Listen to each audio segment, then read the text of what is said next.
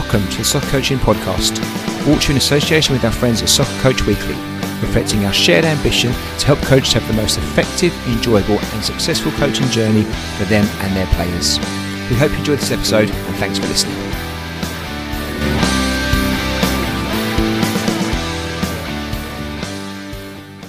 Mark, welcome to the podcast. How are you doing? Hi, Scott. Yeah, thank you very much for inviting me. Very well, thank you. I, honestly, as always, it is entirely my pleasure. Thank you so much for being so kind as to say yes very quickly um, and making yourself available. I also know that it could be a, a well-earned day off for you. You've given up some time to, to spend with us, so very grateful indeed. Obviously, I, I, knew you before because of some of the stuff you've done through the podcast and other work that you've done. I've now got the privilege of having you as one of our tutors on our UEFA B course. So uh, I think it's more pressure on me, or you. I think it's more pressure on me, isn't it? I'm sure, but. I get a chance to turn the tables a little bit and put some pressure on you, hopefully, for a few questions. Yeah. Um, but for those that don't know you, Mark, or you know haven't heard the podcast, stuff like that, just a little bit about your background and what it is you currently do. Yeah, so I'm currently pre-academy manager at Arsenal, um, and what that essentially means is trying to, I suppose, um, put together a group of boys that are going to enter their academy journey from from from next season. Um, it's a bit like an under eights transfer window, really, season long.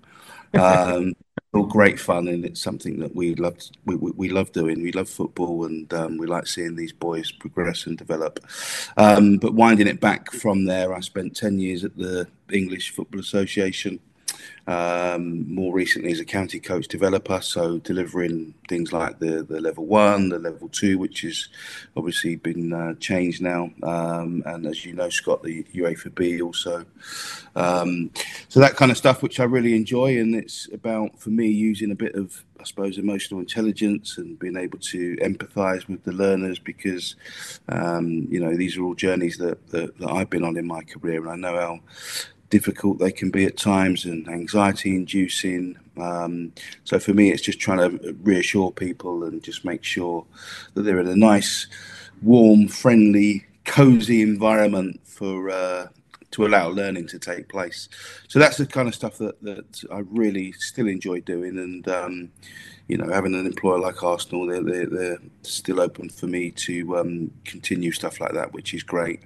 Um, and then going back from there, it was sort of community stuff, really, which again is really close to my heart. So working at a variety of different clubs in, in different guises, but um, yeah, community managers, community coach, which is where I think um, some of the real work's done. Um, it's great where you're at a uh, elite environment such as at Arsenal but um, you know, working with grassroots and um, trying to um, play a part in sort of the introduction of the game for, for, for lots of children of different ages and different abilities is um, is is always going to be close to my heart, really.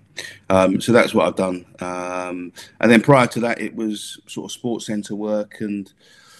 I think, like many people, you kind of realise to yourself, you know, what is it that I love doing? What is it I've got a passion for? And for me, it was always football and um, you know, you, you realise that you know I probably wasn't at the, the, the level to make it at the professional um, grade, but um, you know I'm not one of these that's going to sit here and say I had this uh, horrendous uh, hamstring injury making uh, 50 international appearances. Um, it just simply wasn't at the level, wasn't wasn't good enough. But um, you know, I do remember um, you know, when you have like careers advisors at school, and there was one that was sort of saying to me, "What what is it you want to do, Mark?" And for me, it was football, football, football. And I just remember her saying, "You know, you need to think about getting a real job." Um, whatever a real job was. Yeah. I don't know. I still don't know what a real job is, but um, and it really just threw me off really. And I thought, oh, yeah, a real job. Okay, let's go and look into that. And I just was unhappy. Um, and I mean, it's great that you're able to do those jobs and then realise and have an understanding that you know this is not what I want to do as a career.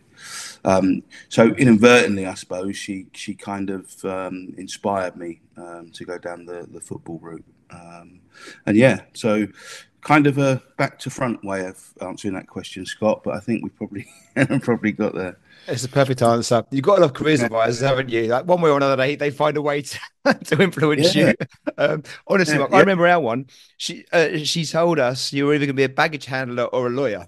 there was, there was nothing else in between. And I was yeah. like, okay, fair enough. Um, but yeah, I'm always interested to know, like, especially like I've had the privilege of seeing you do your coaching mm. sessions, and you know, you, you, are a whole level that we aspire to get to.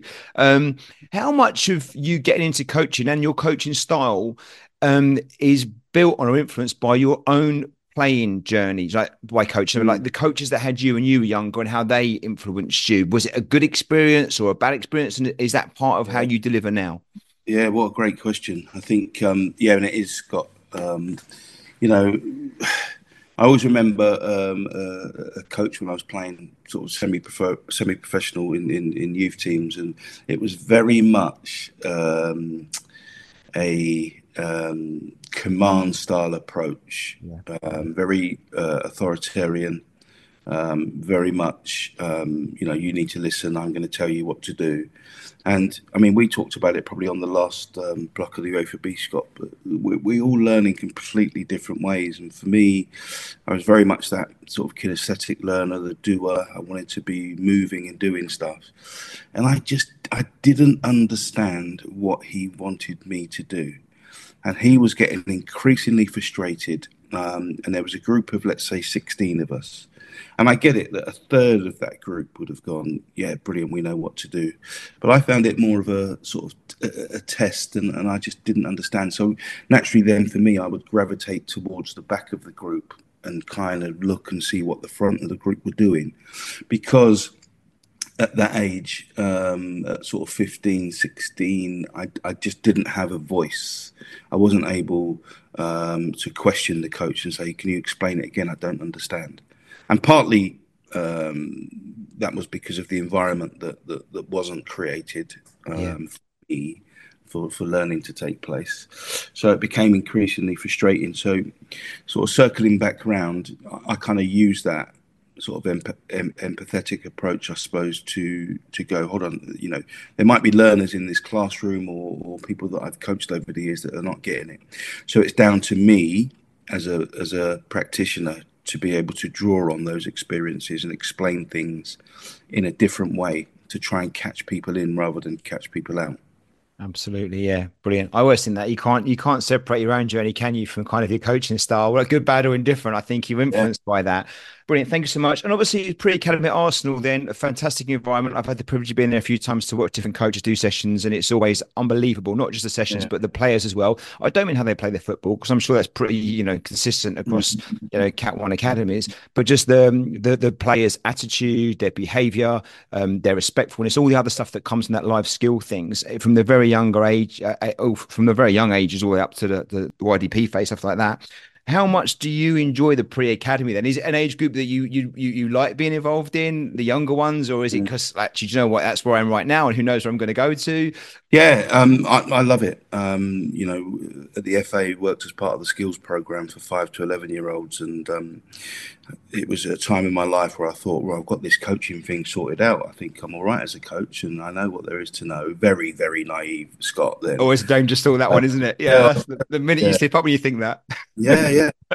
And going into that, you're just open to this uh, real, you know, plethora of, of richness with regards to learning and, and being able to absorb. And if you've got the right mindset, intrinsically motivated by stuff like that, then you know, for me, it was it was you know the best five or six years easily in my coaching journey. Easily, I mean, you know, that's why I would probably use the word practitioner as opposed to coach now because it is a real holistic approach to to what we're doing. And I think loosely, I suppose we were almost classed as experts, whatever that means, in that age group. Um, very sort of well skilled and well versed in, in, in, in a lot of aspects with regards to that sort of 5 to 11 range. Um, and it is a real sort of deep dive into, you know, brain development, um, behavior management. We'll come onto it, but structuring, structuring um, session plans effectively, learning outcomes, all of this kind of stuff, which you know takes time. If you're going to do it right you've got to really plan um, everything and plan, try and plan as best you can for contingencies and you know different eventualities. But um, for me i was always intrigued with that age group. Um, and certainly the, the ages and stages and and and um, you know the language right down to the language that we use being relevant and age specific you know and that was another thing that was born out of um, me being that sort of young six and seven six or seven year old and i remember um, south reading leisure centre on the hardcore area many years ago for those who remember that. Um, and, and, I remember, I think it was like a boys' brigade team or something, and um, the, the, the coach was saying something about open out and was screaming open out, open out. I mean, I'm six. I've got no idea what he's on about. Uh, so, but then I just try and run faster, thinking that the, the noise from the side will go away. So I run faster. Um, but mm. it, and it was things like that that have stayed with me. Going, hold on a minute, do, do they understand? Does a six-year-old understand? I do now as an adult. You will, Scott, but do do they understand? They probably don't. Yeah. So, in fact, if I say something along the lines of, I don't know, can you can you get somewhere where you can see both goals? Wow, you know, I can see that one and I can see that one, and I'm I'm probably where you want me, opened out. So, it's about the terminology and reframing um, the, the, the, question, um, which I think comes down to knowing your audience, knowing your players, and, and just effective planning, really. But yeah, that, that's the age group that I like, and um, I love the um, the uh, inquisitive, how inquisitive they are, um, their questioning, naivety, all of this stuff that really challenges you as a coach. Um, and they will at that age. They they, they have got got a, a voice where they will say things and challenge you. Absolutely. Yeah, which is a polar opposite to to to when you get into those adolescent years and you're a yeah. bit more served and uh, yeah. Um, I was going to say, Mark, I've got the under 15s now. I've had them since under sixes, and I do young, younger ones as well. And you know, the 15s is like putting teeth. You know, getting like how they get through it from a session. You've got no idea if you, they've liked it or not. You know, they, they tend to, yeah. but you don't. You don't know. With the little ones, you know where you stand. There's no doubt if it's been a good session or not in their eyes because they let you know, which yeah, I like. Yeah, yeah, they will, and it's um, yeah. I mean, it's it's it's an age that I, I love to work with, and, and and I'm really into um, you know, since going into sort of further education, I'm really into like the neuroscience type uh, uh, side of things. Um, Sally Needham, um, I'm sure some of the listeners will know, work with Sally at the FA, um, talks wonderfully on this. I would urge anyone if they're looking to gain knowledge in this area, is to, to check out any podcasts that Sally Sally's been involved in, um, because that is taking things to another level. Um, yeah, so I won't spoil it for people, but it's it's it's essentially, you know, some of the stuff she'll talk about is some work by um, Dr. Stephen Porges, um, the polyvagal theory, which is the vagus nerve that we have running from our stomachs all the way up to our brains. So that uh, saying of gut feeling. That's where that comes from. Um, and it just reminds me of me as that 15 year old, you know, yeah. filled with anxiety on the on the side, and um, you know, it's connected with fight, flight, freeze, and shut down. And um, yeah. you know, if that environment wasn't right for me and, and, and conducive for learning to take place, then you would get shut down from me. I wouldn't I wouldn't want to engage. So um, yeah, all of that stuff when you marry it when you marry it all up together, I think it can be quite powerful for, for us as practitioners. Yeah, yeah, your framing there is perfect in it because, like you say, I think a coach probably doesn't do the role justice, does it? When you say a practitioner, it's a craft, yeah. isn't it? There's so many other variables that come into play, and look, we can't master everything. But the more you understand some of these things, and actually, the more mm. tools you have in your own toolkit to be able to support the players, right? And you know, neuroscience is a big part of that now, isn't it? Understanding how players think and feel about things, and how you can then can support that. You know, it's it's not just coaching anymore. There's so much more to it, even with under sixes, right? And maybe even especially with the younger players, right? Because the more you get that right, then hopefully the better their journey is going to be. Brilliant. Well, look, we can't go on to the main meat of the uh, podcast today without covering your own podcast, which I'm a mm. massive mm. fan of and listen to lots of the episodes. So, the Grassroots Football Coach podcast, a bit about how that became about and what's going on with it and when we can get some more episodes. Yeah, um, that was again, you know, a few years ago now, and um, when I when I first took on the um, county coach developer role, I remember going into Berks and Bucks FA, and they mentioned about, um, you know, can you can you put together some session plans that we can put up on the website? And I said, yeah, no problem, I'd love to, but you know, what about a podcast? And the person at the time, um, it wasn't Rich at the time, Rich Bryant, who I do it with, it was someone else. Um, I think they fell off their chair and. got back on their chair and pulled them together. Were like, um, "Are you serious?" And I said, "Well, I, you know, we're in a different era now, and, and, and again, if it's myself, I'm not a great reader. Um, you know, I'd like to uh, maximize my time in the car um, when I'm traveling an hour a day on average. So, you know, let, us look into it. And to be fair to Berks and Bucks, they resourced it. And um, yeah, we got the relevant subscriptions. And um, yeah, we just wanted to get a real, um, similar to you're doing, Scott, a real uh, eclectic mix of, of, of, different coaches and practitioners that are able to share their stories with their specific and um, relevant age groups. And, um, you know, ours will range from, from grassroots coaches right the way up to coaches that are currently working in the game and ex players that have, you know, played in the Premier League and won World Cups and things. So it's hopefully there's something um, something for everyone there, and uh, I'm sure you'll um, testify to this, Scott. But um, for us doing these podcasts, for me selfishly, it's it's another yeah, way of loads.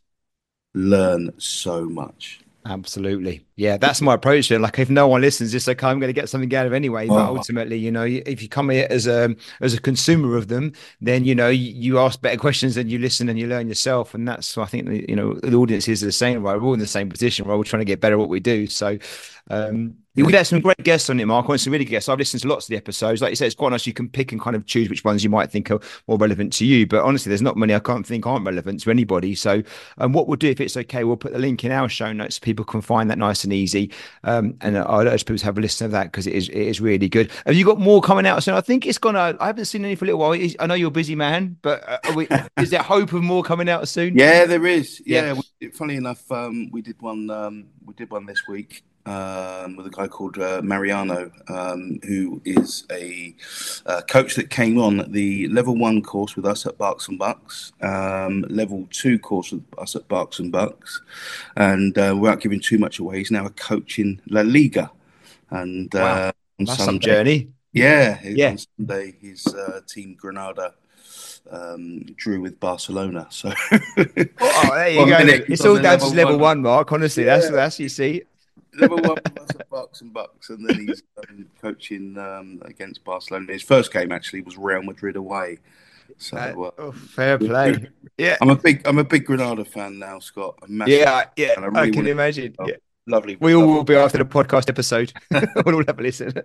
Brilliant. Thank you so much. Well, look, um, the, the, the point of today's conversation is really about like again with you, we could have picked loads of things, but you know, it's a bit general this one. But look, just trying to think about how we could, as coaches, deliver an effective training session. So obviously, with your experience with the FA and all, all your coach development stuff, and as well as obviously work at Arsenal, um, you just seem well positioned to give us some ideas around some of the ways in which you might approach kind of trying to put together an effective training session. Mm-hmm. I know it's really broad, Mark, so I do apologize. But if no. we could kind of nail down some of this stuff, I'm sure it'd be useful. But I guess the first question really is, you know, so we're on the same page here. But in your eyes, what is an effective training session? I think for me, um, look, if you wind it all back, uh, you look at the game in its simplest form. It is um, directional. Um, it is an invasion game, and it is very much random right? So if you look at those three things, and then if you look back to when I'm sure yourself and, and, and, and definitely me, again on that hardcore area at uh, South Reading Leisure Centre when I was playing for Spencer's Wood.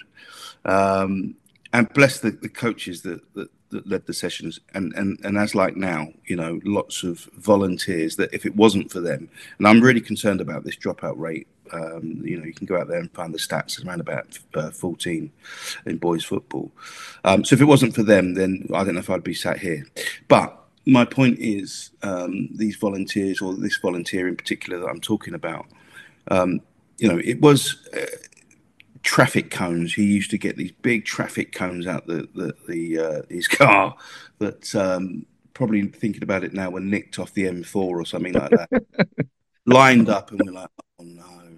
So it would consist of running in and out the cones, or he would shout a number. You'd have to touch the cone and run back, and then we'd get the footballs up. But it would be um, our question, as always, was, "Are we going to play a match today?"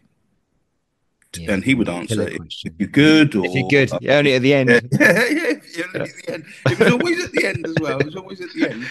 And it would be linked to if you work hard, you know. Yeah. And it's only now that I'm thinking, hold on a minute, but we're practicing. You know, we've got this wonderful, wonderful opportunity on a Wednesday night, Tuesday night, Thursday night, whatever it is, to try and practice what we're going to do on a Saturday morning or a Sunday morning. Um, and for us, we wasted that glorious opportunity. And I'm not affording any blame to, to, to, this particular coach or these coaches. I'm really not. Um, but that was my experience. So then wind it forward to where we are now, and I'm thinking, me as that little kid, I want to maximize this time and play as much football as I can. So for for me, is it effective? Is it realistic um, to the game, to that age group that you're coaching? So, you know, the being at the FA, I was introduced to whole part whole. Um, so for those who, who are unaware what that is, it you know essentially for us it was a game at the start, the hole, which whatever that hole was, uh, sorry the part you know your learning outcome whatever that was you wanted to focus on, and then returning to the whole the game at the end. But there was a link between all three. So you weren't rushing around and doing, right, I'm going to do a bit of dribbling here and a bit of um, passing here and a bit of shooting there. It was a theme that perhaps you noticed as a coach um, and you could knit, knit, knit it all together. So you'd have the lovely randomness at the start of a game, and that might be player led. Um, you're there as a coach facilitating, but it might be player led. So for me, um, you know, for us now, it might be that Scott, you and I are the first ones to the training session. We can play 1v1. So we're getting lots of goes at the thing that we're going to do on Saturday or Sunday. The others join, it's 2v1, it's underloaded, it's overloaded. Well, that happens on the game as well. So we get opportunities to practice that. And then um, you get your group there, you can work on the part bit and then return again. So there's lots and lots of opportunities. And when you think about the coaching um, spectrum, so constant, variable, and random, my sessions that I talked about um, when I was a, a, child were very much constant. So if I've got a tennis ball now and I could magically throw it through this screen at you, Scott, you'd be able to catch it and throw it back. I'd catch it and throw it back. And that's very much constant. And we'd probably be quite good at that.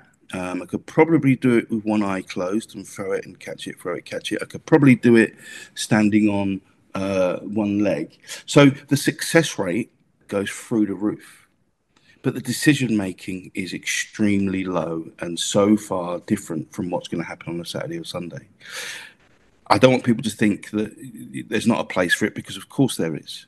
You know, if we, if, I mentioned it on the course, I think if I'm a, uh, a concert pianist, then you know I'm going to need to warm up before I go on and, and get my fingers working, and etc. etc. I get that, but I think there is a you know a real richness um, and a real benefit of of these boys being exposed in random situations to uh, a whole um, variety of different pressures. Pressures from behind that you're going to get in a game, pressure from the side, pressure from the front. You know, muscle memory kicks in and you work out how you deal with these pressures, multiple pressures. Um, so, yeah, so for me, an effective session would be right, knowing your players, knowing your team, knowing what we uh, you know what our strengths are what what are the areas of development what we can perhaps work on. And it might be a block of you know two weeks three weeks four weeks uh, of doing a similar theme or similar learning outcome. Um, and i'm not suggesting for any minute that you would do the, exactly the same thing every week because you know me now as adult i'm going to get bored. So let's um, have some variety in there. But yeah as close as you can get to to to random. And again there's a huge misconception that came out a few years ago about letting the game be the teacher. So as a um, as a coach developer going out and for for a couple of years it was seeing coaches at the side almost redundant and just letting the boys just watching. Yeah, yeah, going in a game essentially, not actually yeah. contributing. So yeah, we to, yeah. we have to be careful with, with, with that as well because we yeah. have to know when to throw in the life raft and go in and help, and and that's where um, you know your coaching styles will come in, the language that you use, and um, you have to understand, you know, how much of your session or when you need to be a bit more command. Yeah. Uh, authoritarian and um, you know going in and and, and, and telling. Um, and when there's a place for you know nice question and answer or guided discovery where you're guiding them to the answer. Um, so yeah it's um, yeah a bit of a bit of a different mix really is that where do you think observation becomes a really important part of being a coach? Like rather than going in and thinking, you know what, I've got a plan, I'm going to deliver my plan. Actually, we step back and just look a little bit, and we mm. let the players play a little bit and see what's working, what's not working with a theme, and then we can add in our value where we need to. It's appropriate. Is observation maybe something that's more, not saying more relevant now, but we're more aware of now as coaches? Yeah, absolutely. I think the plan is just like a guide, isn't it? You know, yeah. The FA will talk about plan, do, review, which I think is you know really good, and, and spending equal time planning, doing, and reviewing. But you can't you can't just live by that session plan and, and do it in that order because it might not be relevant. You know, I'll have a plan for driving to the training ground tomorrow, and you know, in my mind, it's going to take me 50 minutes, and I'm going to go the same journey as I normally do. I'm going to stop at the same place and get a coffee, but you know, there's extenuating circumstances. I don't know about the traffic. I don't know if there's going to be any accidents on the road. I don't know really what the weather's going to be like. I can try and plan ahead, but in my mind, I'll have contingencies. I'll have another way to go if that's the case. If I'm pushed for time, maybe I can't stop and get that coffee. I'll have to go somewhere else. Might have to do without all of these different things. So it's just a guide, really. And I think you're right. I think that whole bit at the start just gives you a period just to stand back um, and observe and just watch and just look. Yeah, so I think the pausing bit is is really important. Um, just to stand back and observe. You know, it might be if you've planned out a practice, you can just look and just look at the pitch dimension. So this is where I think the step principle is good that runs through a lot of the courses that we coach. So you know, space is the space relevant for the group that I'm working with.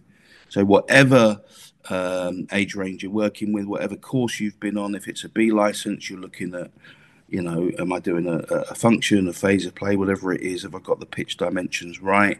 Um, is it a small sided game? Is the pitch too small? Is it too big? And you might have specific reasons why you've made it that size. But again, it gives you a lovely opportunity just to have a look at that and almost swallow your pride. And if you think it is too small or too big, then go in and adjust. There's there's there's um, lots of strength in that, in my opinion.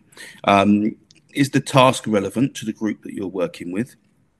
You know, are you asking them to do something that is way too difficult? We spoke on our last block, Scott, about rondos. Um, and I, I, this is me personally. I've never been a fan. I think sometimes we uh, we we look at um, you know a Barcelona or a Man City and see their first team highly paid professional international footballers doing it, and we think, well, well that fit with my under fives. Actually, let's try that. And all of a sudden, we're expecting them to string together five, six, seven passes. So you know, and, and listen again, there is a place for them, isn't there? But you know, is it relevant for the group that I'm working with with regards to the task? Um, equipment we talk about now that might be we've talked about recently. B license level, you might have to cone off areas of the pitch to get returns. Um, you might have to put lanes in. You might have to put channels in, um, depending on, on, on, what outcomes you're looking for. Um, and then for me, I use the P as uh, people or players. Um, so do I need to um, add someone in? Am I doing a shooting practice where they've got it? So do I need to add an extra defender in? Do I need to take one away? Um, whatever it is. So that, so in terms of an acronym, and, and, those that know me, I'm not massive on acronyms. I think sometimes it's almost uh, uh, we get it twisted around, and we almost find a nice fancy word first. Make it fit. yeah, I like that. Yeah, let's shoehorn some stuff. What in. words will work with that one? Yeah, yeah, yeah. Um, but this one I think is is is great, and and that pause bit.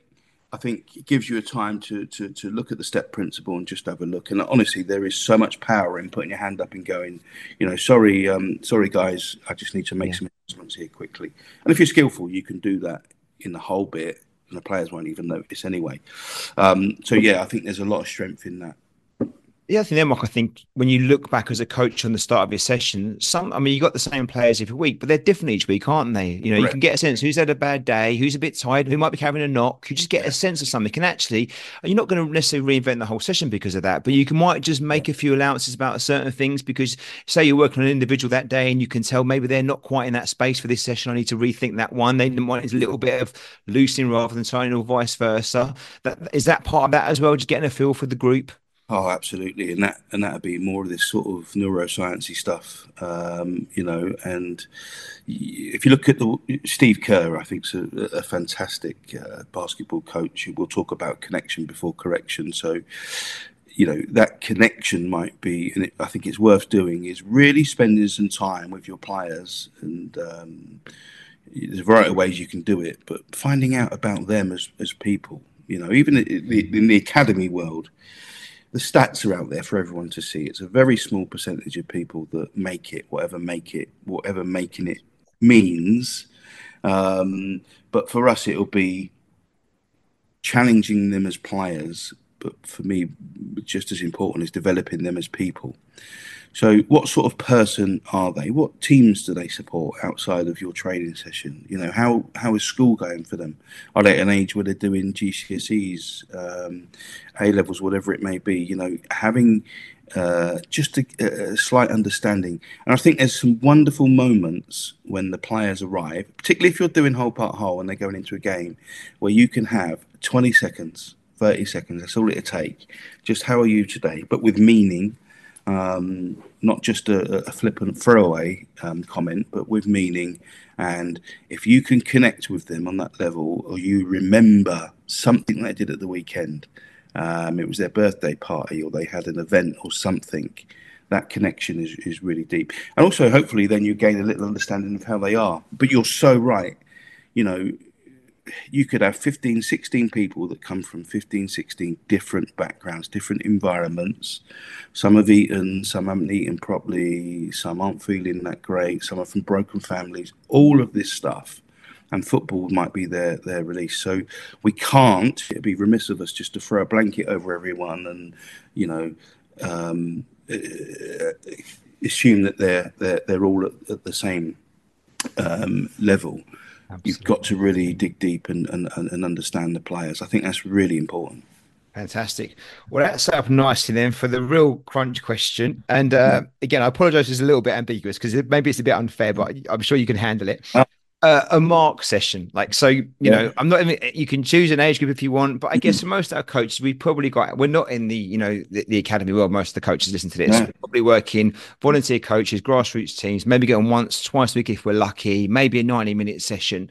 Um, if you're in that situation, you know, how would you approach it? How, how, how would your pre-session planning look? What would your setup look like? You know, what might a start, middle, end look like? And how might you review at the end? I appreciate there's loads in there. Yeah if you don't want, if that's not too much to yeah. ask, like a bit of a walkthrough um, to how you might go about it. Yeah, I think depending on what age group you work with, if you think about an in possession practice, um, it might be that uh, you know I want to gain an insight into or support them um, with ways to play forward where possible.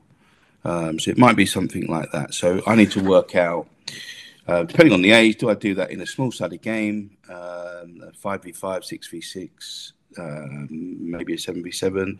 Is it a functional practice where if you'd imagine like um, a helicopter is hovering above the pitch and it's just a snapshot of a certain area within the pitch, again, depending on numbers? Or is it a, a, a, phase of play again, depending on the age group that I'm working with? But if I'm working with youth teams, um, I don't know, it's 9v9, 11v11, then I might, I might do a phase of play. And just to explain that, you'd be looking at um, two complete units. So it might be a defensive unit, a midfield unit, um, and one incomplete unit, and then the width of the pitch. So, look, that's me talking in this utopian world where we've got the whole of it. yeah I get it. I'm a realist. I get it, and I understand it. Um, there'll be people on there shaking their heads, going, "What is he on about? We've got a third of. a- we got a third of a third. Yeah, yeah. that. So, Scott. So that might be a small sided game. So let's base it on a, a grassroots team that, uh, let's say, under eights or something. For me, again, I would maximise the time in the small sided games. Um, so as soon as they come in, there'll be a connection at the start. I'm working on playing forward or attacking play. Um, and it would be small sided to start 1v1, 2v2, 3v3, and build it up until, until all of the players are there and they'd be playing in a small sided game. But there would be um, a task at the start that connects it all together. Um, so whether that is a certain amount of passes before you score, or it might be um, a theme, it might be a scenario that's set. Um, if you can score um, X amount, or it might be um, if you have, you know, you need three touches, oh, sorry, one touch or three or more before you score.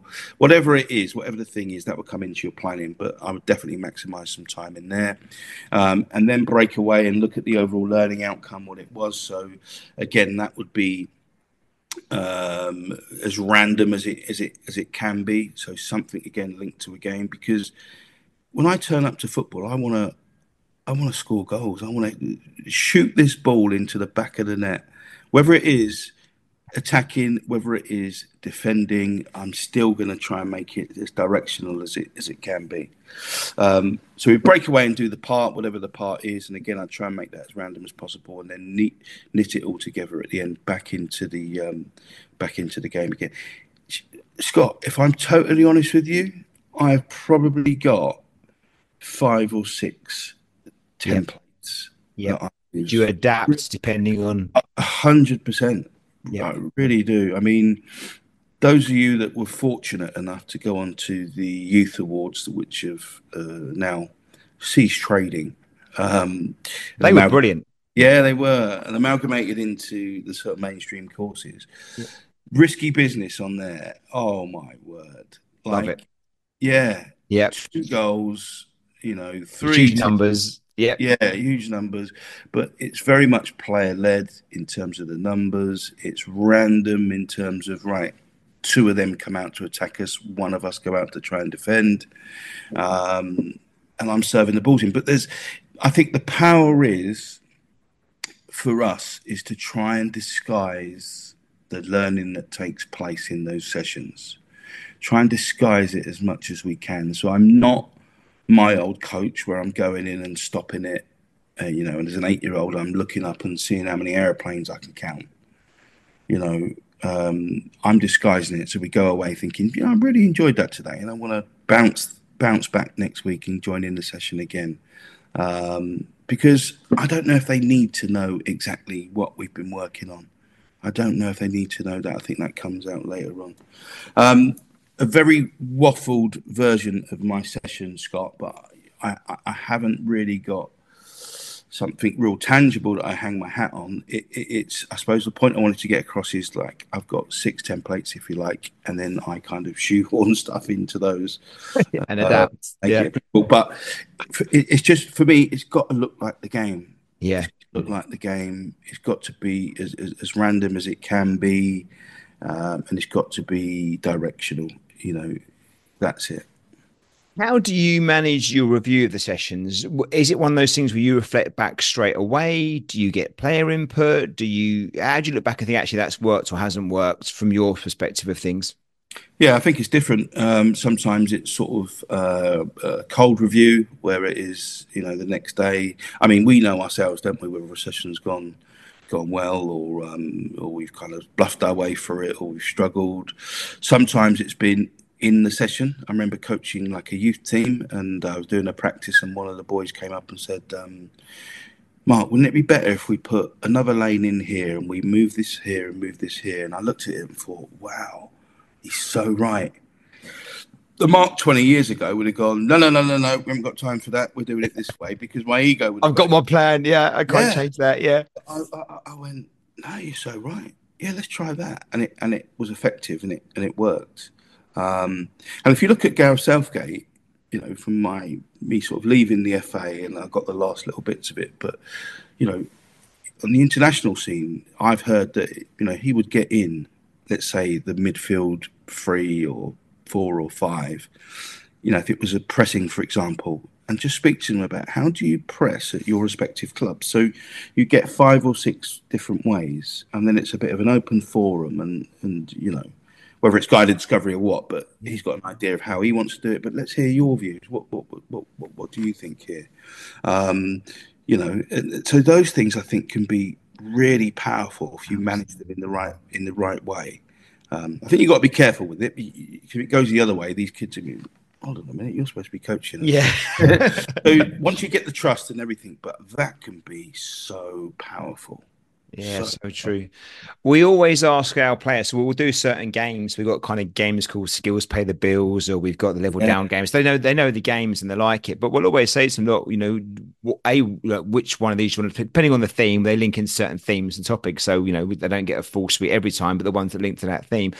But once we played it, we play a new game. We'll always ask them, like, how can we improve it? And they always come up with better suggestions and better yeah. things and make the game better. Every time they'll think of something that we haven't thought of that makes it better for next time. And yeah. um, and also, if it's not better, it's their fault, not mine. So I don't mind. I don't mind using it. but but it's the same, isn't it? Like if you take yourself back to when when you were at school, and I have this lovely memory that fills me with joy of um, playing in between the English and the science block with a tennis ball, like a tennis ball. Honestly, might as well have been a brand new Adidas Tango or yeah. Mitre Delta ball. It was this tennis ball, and I tell you what, there was uh, uh, twenty of us probably in this yeah. gap. Someone was in goal, and if you scored, you went through. But I tell you what, there was no teachers around. No, just done by us. We knew exactly that was at the, the first break we knew who was through come the lunch break. Yeah. It was just wonderful. We didn't need anyone there. It's just our imaginations and what we thought. And you're right. We live now in this FIFA generation where a lot of our players play FIFA.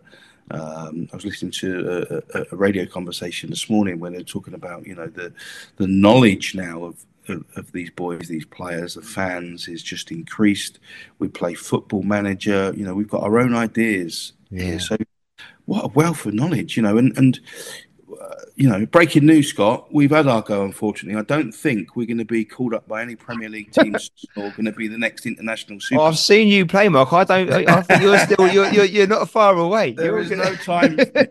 um, so we've had our go. So yeah. You know, the, the terminology's changed. Yeah, it's a different game.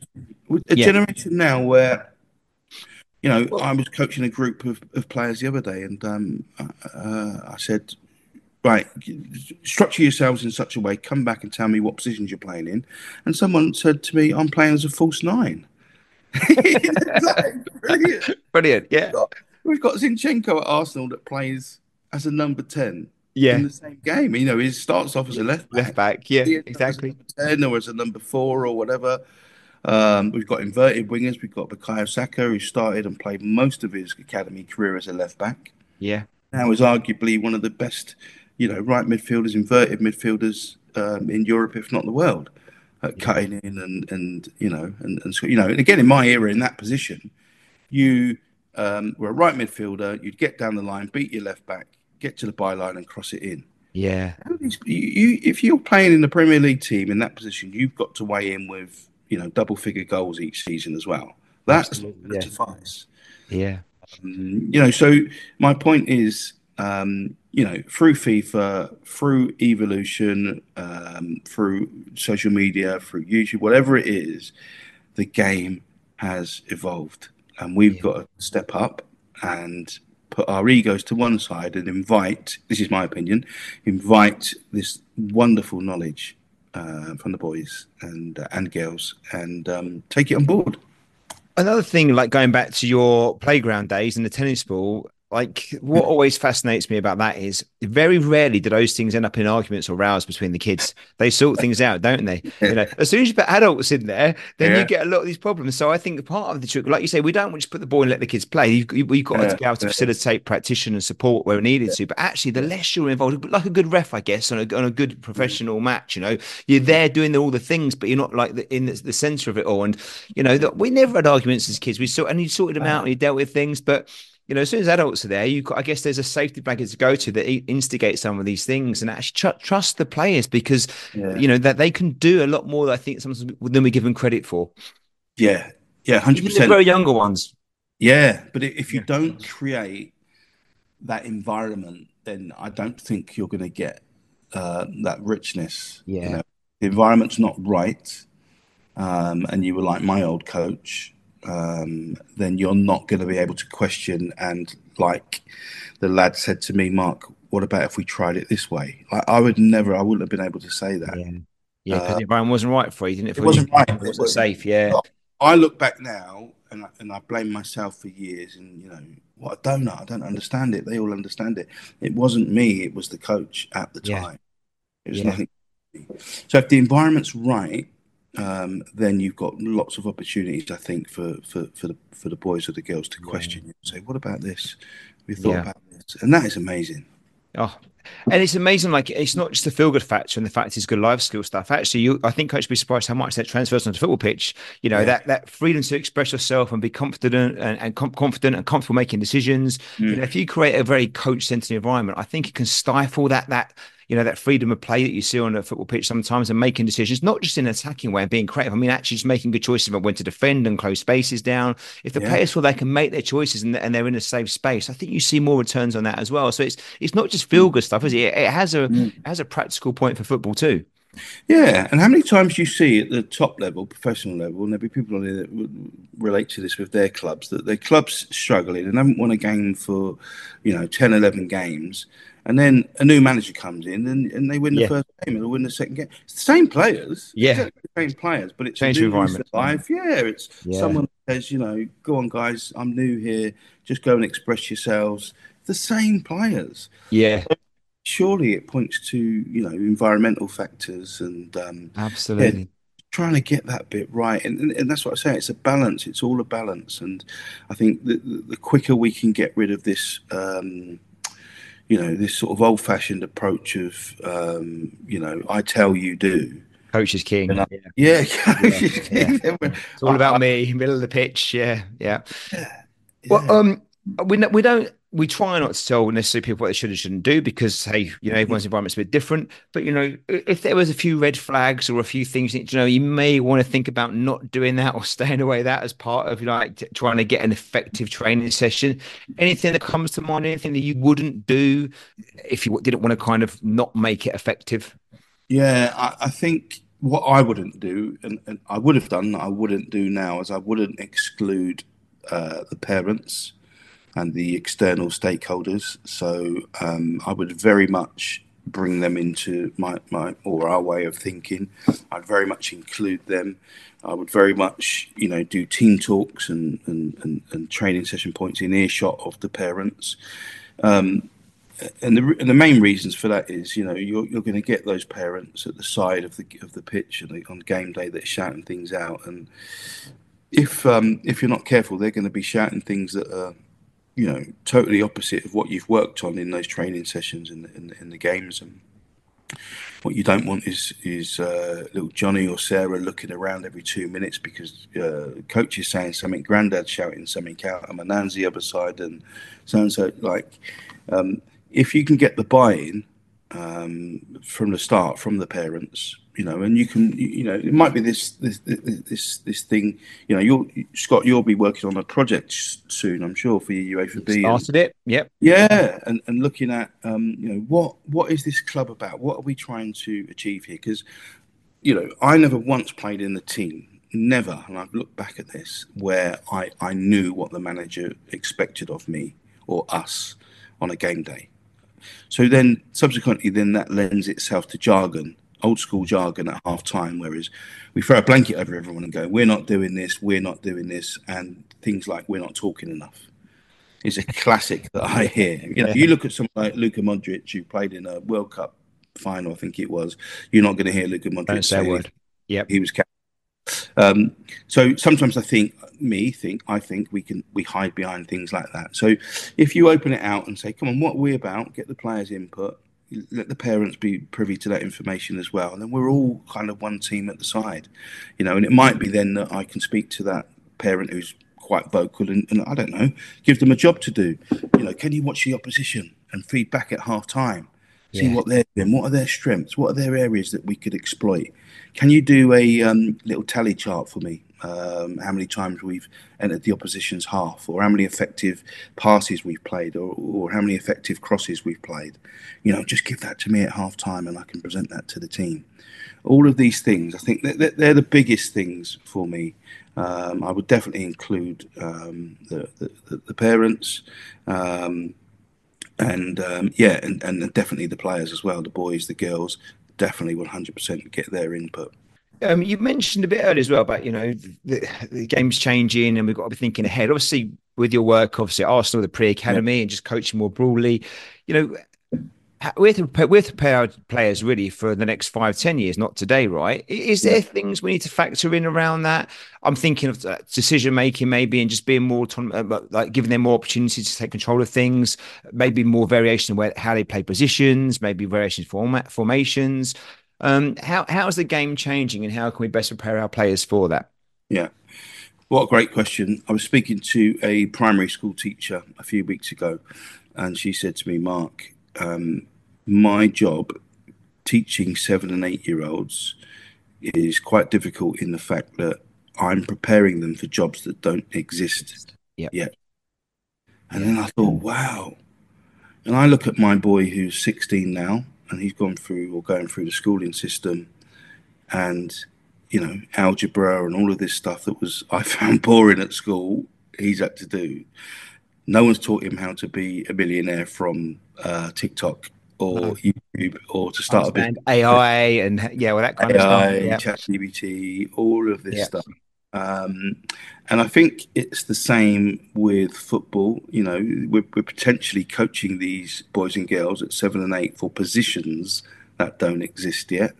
Absolutely. Um, I think it, I think it might be Girona in, in La Liga that are flying high at the minute that almost depersonalized positions and they have spaces on the pitch that they cover and they work like where it's going i don't know. But certainly for us we we think you know if you're producing or looking to produce premier league players of the future you can bet your bottom dollar they need to be able to deal with the football.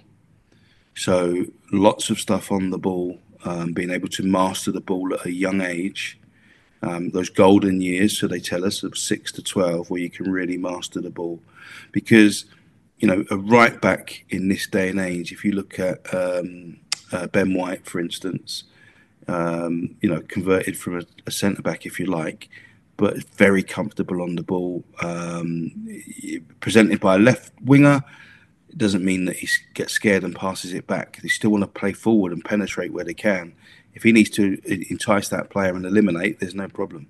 He'll be able to do that. So being able to deal with your duels effectively will only come from being able to master the ball at a younger age. And I think it's very difficult to start talking about mastering the ball once you once you get out of those golden years, sort of 12 plus. I think it becomes difficult. Um, and certainly in this country, me growing up, it's been obsessed with passing the ball.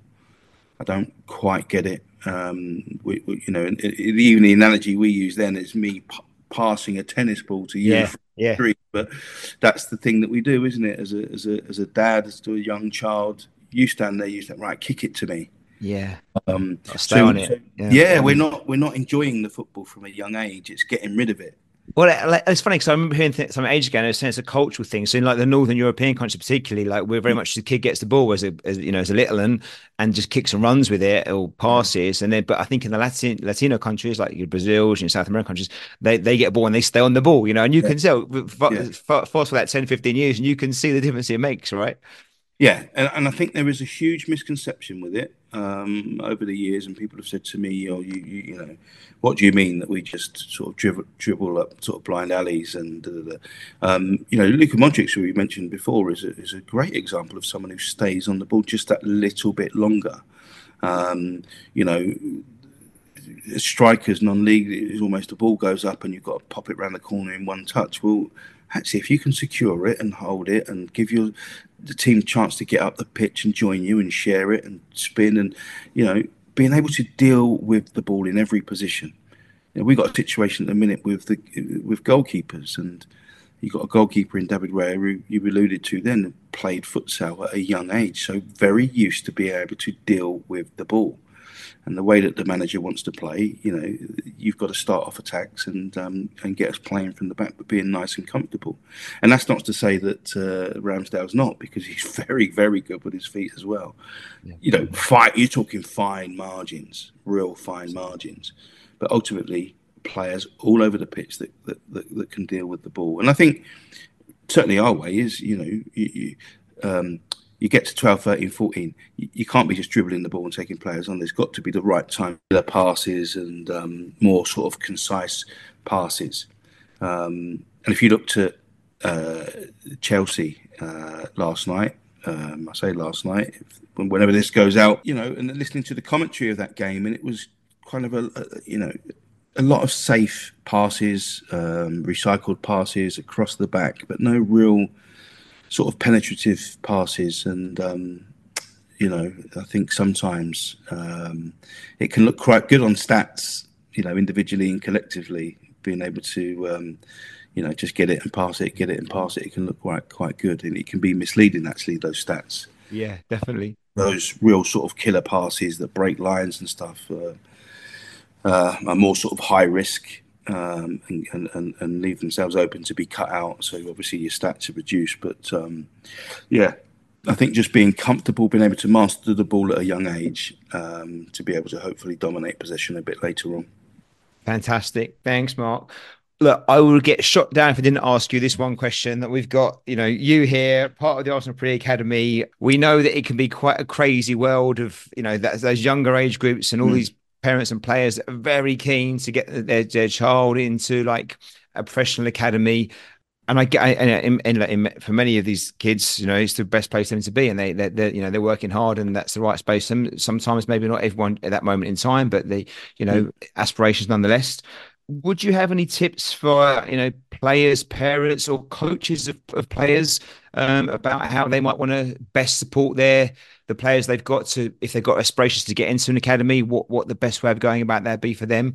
Yeah i think i could you know speaking for us we've got um you know um, lots of scouts that go out and, and, and watch games and um, you know saturdays sundays uh, in the week whatever it is they're always out there they're watching. Um, and I think for us it is again we talked about the, the, the stats before but um, really for us it's important that we create an environment where um, we're going to develop these young boys as people first. It's really really important and um, you know because we you, you never know. Um, hopefully they'll go on and have the careers that, that, that, they want and play professional football and play for you know um, play in the Premier League and play international well that's a real utopian view. But for us it is developing as people and maybe you can end up being that um, that pilot or that accountant or starting your own business or whatever it may be. So that's for us is just, um, well, certainly for me, it's just equally as important. Um, and also for us, it is so important, and for me in, particular, that dropout rate that concerns me is that it's got to be enjoyable. Just because you're in an academy, it doesn't mean all of a sudden that you you you know, or you shouldn't lose that love for the game. That's why we've all got into it um, and it's just so so important. Yeah, fantastic.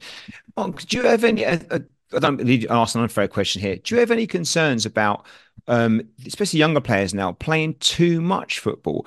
Mm-hmm. Um, now, mm-hmm. look, don't get me wrong. When you're in the academy system, you know they've got their regime, and I, and I'm sure that's well thought out and well planned. But mm. I, I, hear a lot that the kids that are in there also doing the extra stuff in between those sessions and stuff. And there's a whole set of no days off now, which kind of gives me a little bit. Of a, I'll be honest with you, a little bit of a a shake yeah. when I hear it because it's you know these can be 8 9 10 11 12 year olds that are literally playing every time every, every day of the week. And it, it, oh, should we be worried about that? Maybe not necessarily today but certainly maybe 5 or 10 years time eh, physically and emotionally.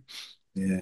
Yeah I agree Scott. I, I do. I am I am concerned with it. Um, I think the Premier League have put in some wonderful sort of ruling in place in terms of um, contacts um, and and almost um, taking the sort of professional element out of uh, academy football, particularly at a young age, which I agree with.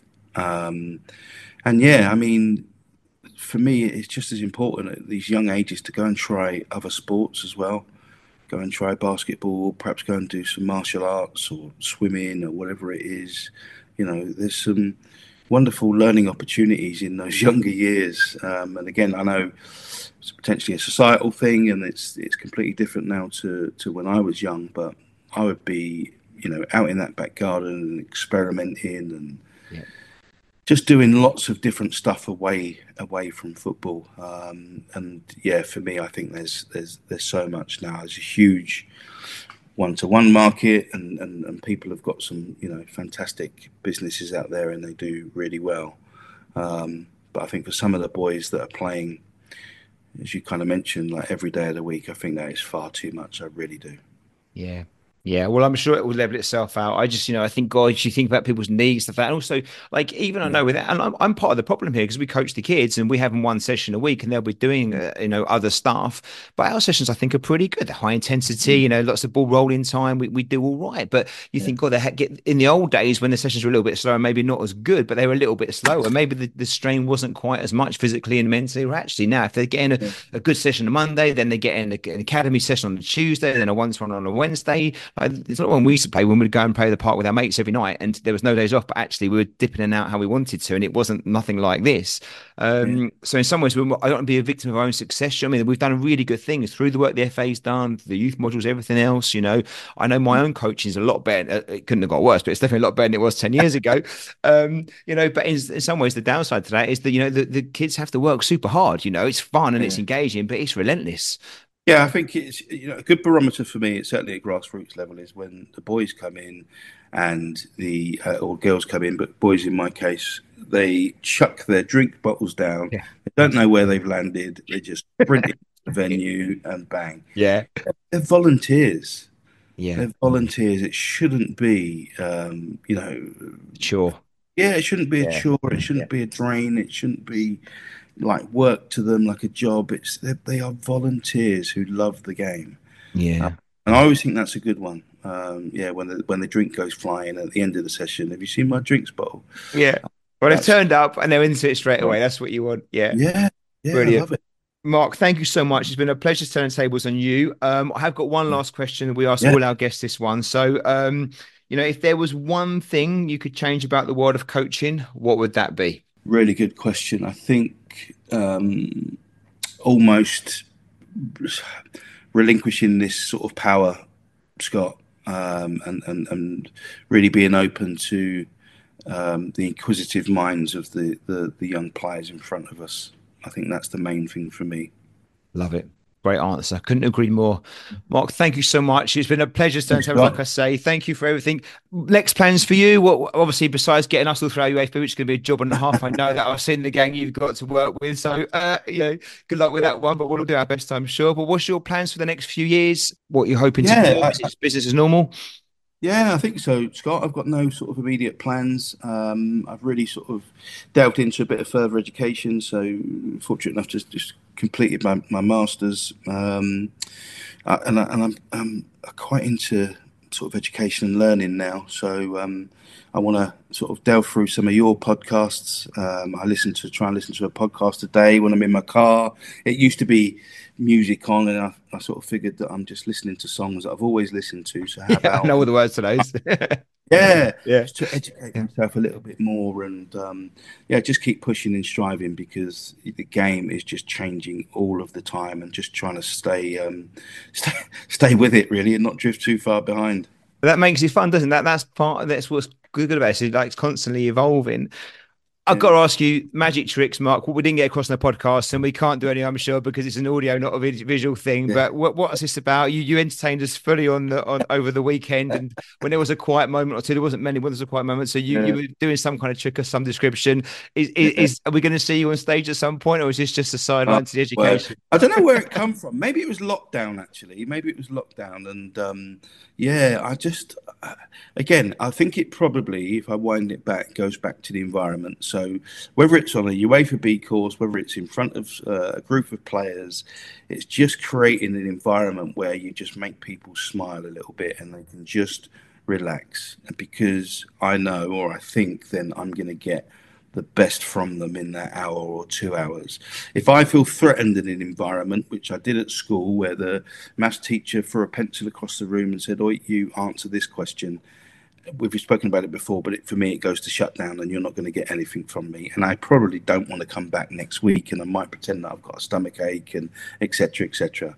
If you create that environment, whether it's a, a, a magic trick or you make yourself uh, vulnerable at some point, and you can relax the group, then I think you get um, lots of golden stuff back. Um, yeah, I think that's why.